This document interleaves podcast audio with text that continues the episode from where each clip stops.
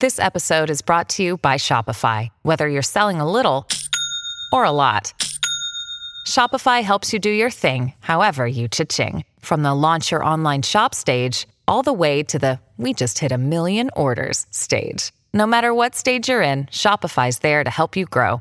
Sign up for a $1 per month trial period at shopify.com/special offer, all lowercase. That's shopify.com/special offer. I got friends only wanna talk business. I got expensive, cause winning's expensive. I got expensive, cause winning's expensive. I've been reading all the work, and I've been shutting down stores.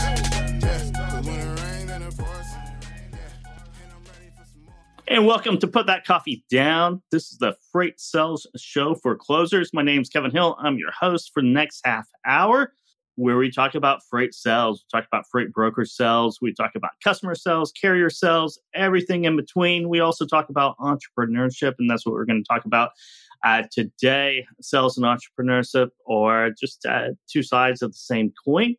But we're going to talk about 5 simple steps to follow when solving problems. Problems are a fact of life, and how you solve problems, how you attack them, is the difference between success and failure in many cases. We'll have Michael Fullam. He's a co-founder of Togo Logistics. Come on.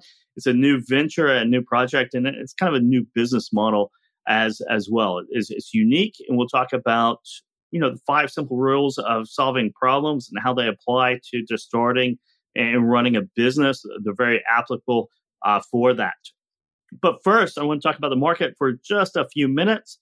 It's peak season. We're coming out with peak season right here. And what do you know? There's not much of a peak season this year in the freight markets. And one of those reasons is certainly, this shift in the consumer, shift in spending patterns from goods to services. There's a buildup of inventory in 2021 as everyone was fighting and competing for ship space, for truck space, any kind of capacity they could get to get products on the shelves because of the soaring economy and the buying spree by consumers in 2021. So let's throw up our first graph here.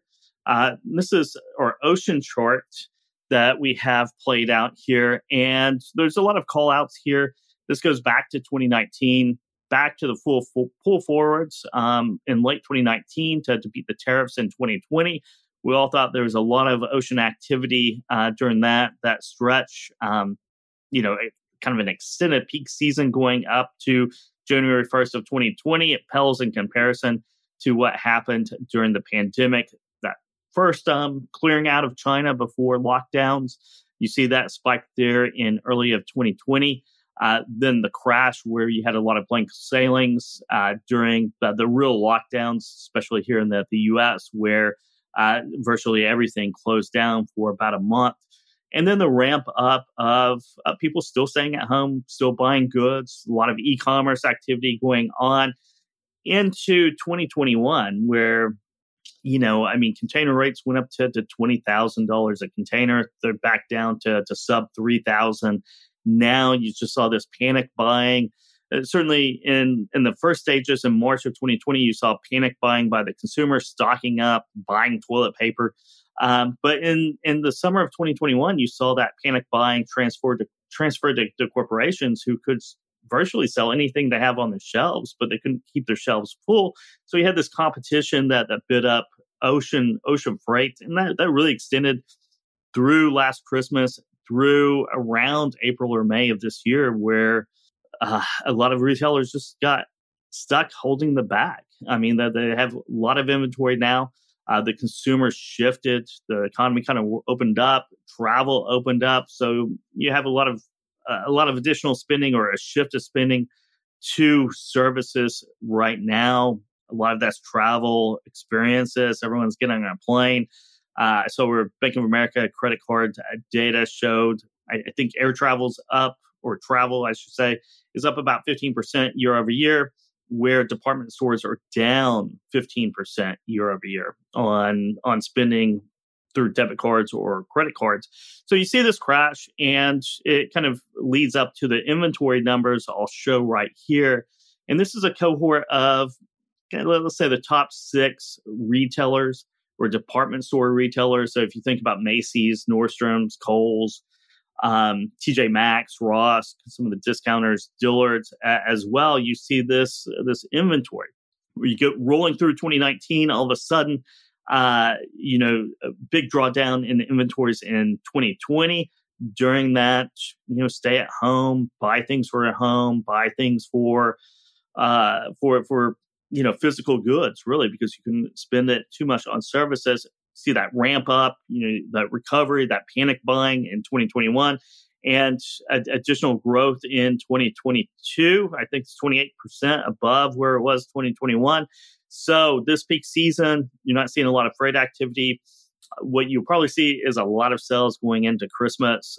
They're probably just starting to ramp up because whatever doesn't get sold by December 25th or December 31st is going to be much cheaper in the first half of next year. So retailers want those off the shelf, back into a normal cycle of activity. I think I was going through the numbers this morning. And typically, that cohort of retailers, 2 to 4% growth would be a good year, kind of tracks the economy, it's declining businesses as well. So really slow growth, but you saw a 48% uptick between 2020 and 2021 in sales growth. And, that type of volatility it's hard to forecast. It's hard to order for. There's a reason why freight was booming, truckload was booming. Maritime was going off the charts, and you see this glut of inventory now. And there's no activity in freight markets that signify a peak season at all. In 2019, I think in December, the last freight recession, right, going into December of 2019, we hit double-digit outbound tender rejection rates, which showed kind of that peak movement. I don't know if we'll hit double digits this year. And we're sitting at just above 4% nationally on outbound tender rejections. And there's going to we might hit 10% for a week, maybe 12%, but it's going to be very muted, almost non-existent, really. If we go to the next chart really quick here, guys, and we will see top retailers in orange. So that's our cohort of the six department stores, plus Walmart, Target, Lowe's, Home Depot, and also Best Buy in there. So you can see they're up about 25% year over year inventory-wise out of, I think there's 10 or 11 names in that basket of retailers. And then you have Amazon all on its own, 50% increase in inventory. They really went all in on e-commerce. We saw this week, yesterday, the announcement of 10,000 layoffs in Amazon. It goes throughout the entire Amazon portfolio of businesses, but a lot of that has to do with those, they had an extra Prime Day this year. So we'll see how Amazon powers through the pandemic, but I think they doubled their warehousing space in 2020, 2021. You see those inventories grow 50%, and that is a problem. That's an opportunity cost. We'll talk about simple steps here in a second about solving problems. But, you have a lot of cash tied into inventory that is declining in value. I mean, every day that inventory is sitting there is costing you for storage. But right now in this market, it is really, truly declining in value because anything sold at a future date. You talked about the sales in January and February of anything that was unsold before Christmas. You're going to probably see a lot of great deals. But that's the market. That's peak season. We're heading into that. Next week is Thanksgiving already. I can't believe 2022 is already almost done. It's just been a quick year. It's been an exciting year. And, if you're opening up a business, it always is an exciting year. And we'll get to that in just a second. But first, I want to talk about Triumph Pay, because Triumph Pay is the payments network for trucking. Triumph Pay creates cost and time efficiencies and reduces risks so carriers can get paid quickly and safely. Our network provides brokers, shippers, and factors transparency across the entire payment process. Log on to triumphpay.com to learn more. Once again, that's triumphpay.com. And you can learn more about the services over there at Triumph Pay. But now let's bring on our guest for the show today. It's Michael Fullam. He's co-founder of Togo Logistics out in the Philadelphia area. Michael, Great to see you. Great talking to you again. How are you doing today? Good. Good to see you, Kevin. Thanks for having me. If you haven't noticed, I am from Philadelphia. I'm a Philadelphia fan with the background. Yeah, sorry about the World Series. Thanks, are you a Phillies fan? Thanks, Kev. Absolutely. All four sports. We'll get there. You know, we were surprised this year with how far we got. We're going to get some more pieces. We're going to win it. Yeah. Yeah, I think we're getting a little bit of feedback on your mic. If I don't know if you can fix that real quick, but I think we are. But let's talk about your new venture, Togo Logistics. You branched out. You have scan table logistics. This is a little bit of different business model. It's you're a freight broker at heart. C.H. Robinson guy came out. Can you give us a little bit about your background and kind of Togo Logistics and kind of that business model? Yeah, so I was with C.H. Robinson for some time, I think 13 years. And then I joined Reed CMS. I was with them for about 3 years. And at the end of 2021, decided to start a business. And we got off to a great start. And throughout the year, funny enough, a lot of the things that we're going to talk about today, started finding new ways to create value and finding new ways to develop our business. And that's where the genesis of Togo came from. So January 1, we're going to be releasing a new website, a new brand, a new value proposition, and we're very excited about it. It's essentially centered around providing 4PL services, business process outsourcing to small carriers, small intermediate-sized shippers, and other logistics companies. Cool. So, and part of this, starting a new business, you have a lot of challenges. You have a lot of, challenges, issues, problems, things have to be solved. You know, your business model has to solve a problem for your customers and for your prospects. But just getting up off the ground, you have it's a lot to bite off. There's a lot of little straggly problems running around all the time, whack-a-mole, fires all over the place. So I found an article. It's an interesting article. It's based on a book. It's from A.J. Jacobs. It's The Puzzler: One Man's Quest to Solve the Most Baffling Puzzles Ever, from crosswords to jigsaws to the meaning of life. And life is a puzzle, business is a puzzle, and it's your unique puzzle, right? You start one business and you have this whole set of jigsaw puzzles and pieces that you put together. You start another business or someone else does. It's a whole different puzzle set.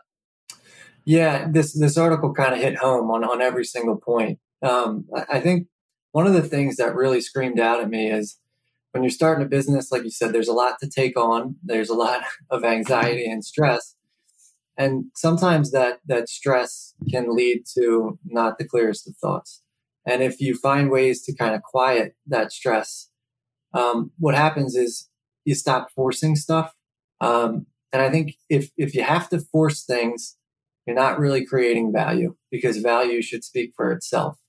And once you let go of some of those things that cloud your mind when you're trying to solve problems, you start to realize that there's very easy ways to create value, and it's right in front of you. But your frustration or your distractions have gotten in the way. So I think calming yourself down, kind of leaning into the easy ways, the simple ways to create value, and following that was really how we came across the value position that's coming out next year. That's great. Let's start with rule number one right here real quick. And this is all, this is things that mistakes that we all make, things we do. Number one rule is don't get furious, get curious. And I think a lot of times you kind of have to work through this process and learn this sometimes, is that there's problems everywhere. Life is a series of problems, and it's how you solve those problems that determine happiness, really. So don't get furious, get curious. So I always found it best to accept the problems, right?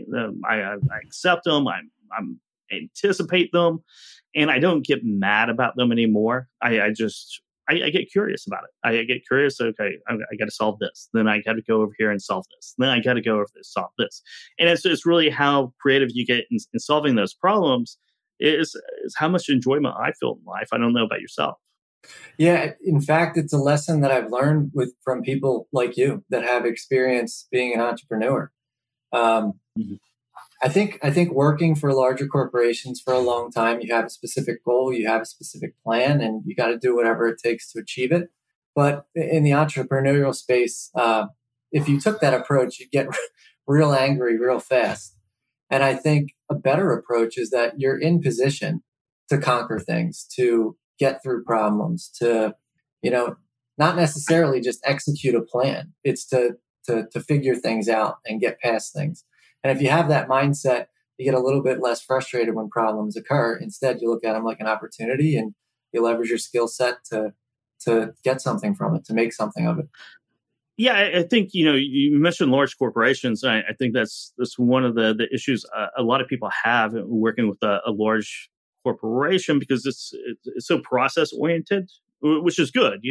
That's how a business should be. But it takes a little bit. I always felt that you're not really in control of your own destiny in a lot of ways, right? You're kind of a cog in the machine, if you will. So you don't get to solve problems the way you'd like to, or the way that you think might work. It's predetermined. It's pushed down, and it can be a little bit suffocating for a lot of individuals, and that's why you see people quitting their 40-hour a week jobs to go work for themselves for 120 hours and have much more fun doing that. Yeah, definitely. The stress is different, right? And I'm sure you could attest to that. But the stress at a corporation, like you said, when a problem occurs, you're feeling a lot of pressure around you. There's a specific vision. There's a specific thing that needs to be accomplished. Some people thrive in that environment because I think things are a little bit more simple in terms of what you have to accomplish. But if you're an entrepreneur, there might be more than one way to look at it. And the 120 hours that you have to spend looking at it, they don't feel like that it's all work. Some of those hours are fun. So it's not, I don't want to use the word painful because it's not always painful working for a corporation, but there's definitely aspects of it that aren't as painful. Yeah. Yeah, there are those really great aspects to it. I think one of the things that I always found is that you don't necessarily control your own destiny, right? You do with your own business or in nimble organizations, you control your own destiny. But there is that, it's a different kind of stress. And it's a stress that I like much better than not being able to control my own destiny. But, there's, as you said, there's people who thrive in that situation as well. And maybe I would too at some point. But I do like kind of being a nimble on my own. That's always fun. The second tip here is chop your problem into bits, right? And I think this is something that we all learned a little bit in math class, is that you can't solve the full equation at once. You got to chop it down and solve what you can. Figure out, and there's another tip down here, find your toehold, right? It's really breaking it down to the simplest unit and start solving that and building it out from there. It's a process. Everything's a process. Learning's a process. You're not going to get to an expert level in anything overnight. You got to start from ground zero, and you have to enjoy learning and growing that, or it's just, you're not going to last. You're going to quit. Yeah, this one's huge. I think this one's applicable to being an entrepreneur. It's applicable to being a salesperson. It's applicable to working for a large corporation. I think that when you chop things into bits, not only is it something where you can kind of clear your mind and actually address something instead of being overwhelmed by the whole thing, but when you start compartmentalizing and addressing certain things, you find a rhythm, you get some positive feedback, the next problem gets a little bit easier.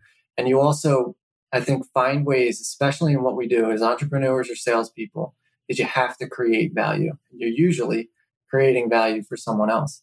So if you compartmentalize the problem, whether it be a customer's problem that you're trying to solve for, or your own business problems that you're trying to solve for, when you chop it into bits, you might find that there's a whole solution or a whole business line or a whole cell within that specific bit that you've broken out. one of the things that we came across in this process, and again, you know, I come from the larger corporations where when they sold a 4PL solution, it was this huge menu for this huge company. And we were intimidated by the thought of that at first. But in engaging with our customers and creating some custom solutions, we started realizing that what they wanted was just a specific piece to be solved for. And once that was solved for in their own way, in a custom way, they wanted to chop the next one. And over time, the whole problem is solved for. And getting there, you were a lot more effective, a lot less stress, and you figured out a way, like I said before, to create value. So I think chopping problems into bits, whether you're an entrepreneur or salesperson or just a person in life, is a huge, it's a healthy thing to do and an effective thing to do. Yeah, Michael, it reminds me of freight tech, right? And a lot of programs out there, if you talk about TMS, right? TMS can do 1,000 different things.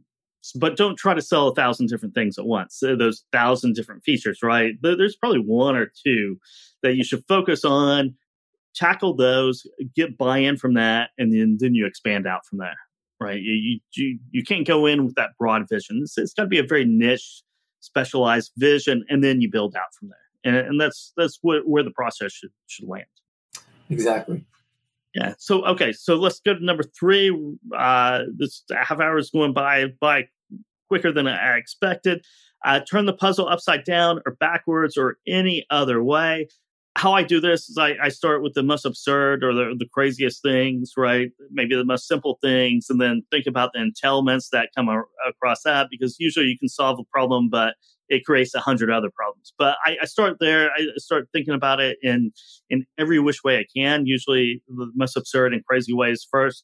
Get those out of the way. But it was a nice thought experiment. And again, you know, everything is a process.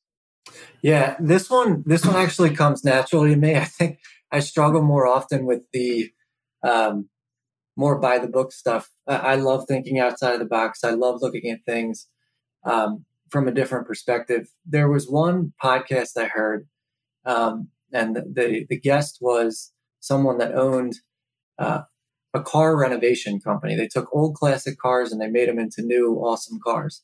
And this person had a bunch of teams. Some teams did the exterior of the car. Some people did the tires. Some people did the interior.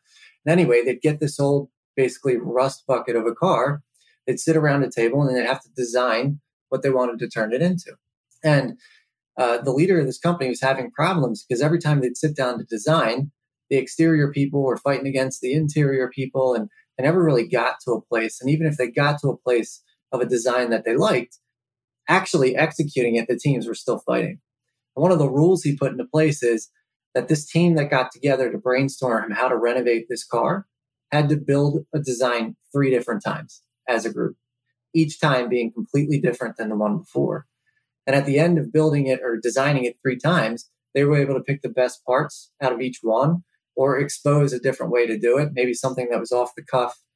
And the designs got a lot better. Not only did the design get better, but actually executing the design got a lot better. So I think thinking from a different way, flipping things over, being willing to make mistakes or say some things that might sound, you know, stupid, is a good way to brainstorm and get through problems. Because a lot of times you just tunnel vision or you're locked in, and just exploring opens the mind a little bit. It does. And that's a really good process that they put in place. When you're starting a business, you have to think different, because you have to do the same thing everyone else is doing, but in a different way, in a more productive way, more value-oriented way. So if you're just copying other people word for word or process for process, you're not really bringing anything different to the table, and it's hard to succeed that way. You have to think different. You have to think about the problem differently and propose a solution that no one else has out there. And that is a key to success, whether that's your own company or sales. It does not matter either way. Let me go through these next 2 really quickly because we're running out of time here. Be supremely flexible, right? And my thought of this is everything's provisional, right? There's always a better way out there that you haven't discovered. And maybe that's because you haven't thought about it, or there's new technology or something happens in the market that all of a sudden becomes a better fit. And then find the toehold. I mentioned that earlier. Very important to do. I think it's the foundation for the other four is to find something that gets you excited, gets you curious, gets you thinking. And whatever that aspect of the problem might be, there's always something out there that gets you engaged and lets you go on. Michael, thanks for joining us today. I wish we had a little bit more time to go through this. But yeah, thank you so much for joining us. Thank you, Kevin. I appreciate it. You bet. And so you can check out that on Fast Company. Those 5 things about solving problems. It's the keys to success in sales and business. And with that, this is Put That Coffee Down. We'll see you next Tuesday, 12 p.m. Eastern Time. I got friends only wanna talk business. I got expensive, cause winning's expensive. I got expensive, cause winning's expensive. I've been reading all the work, and I've been shutting down stores.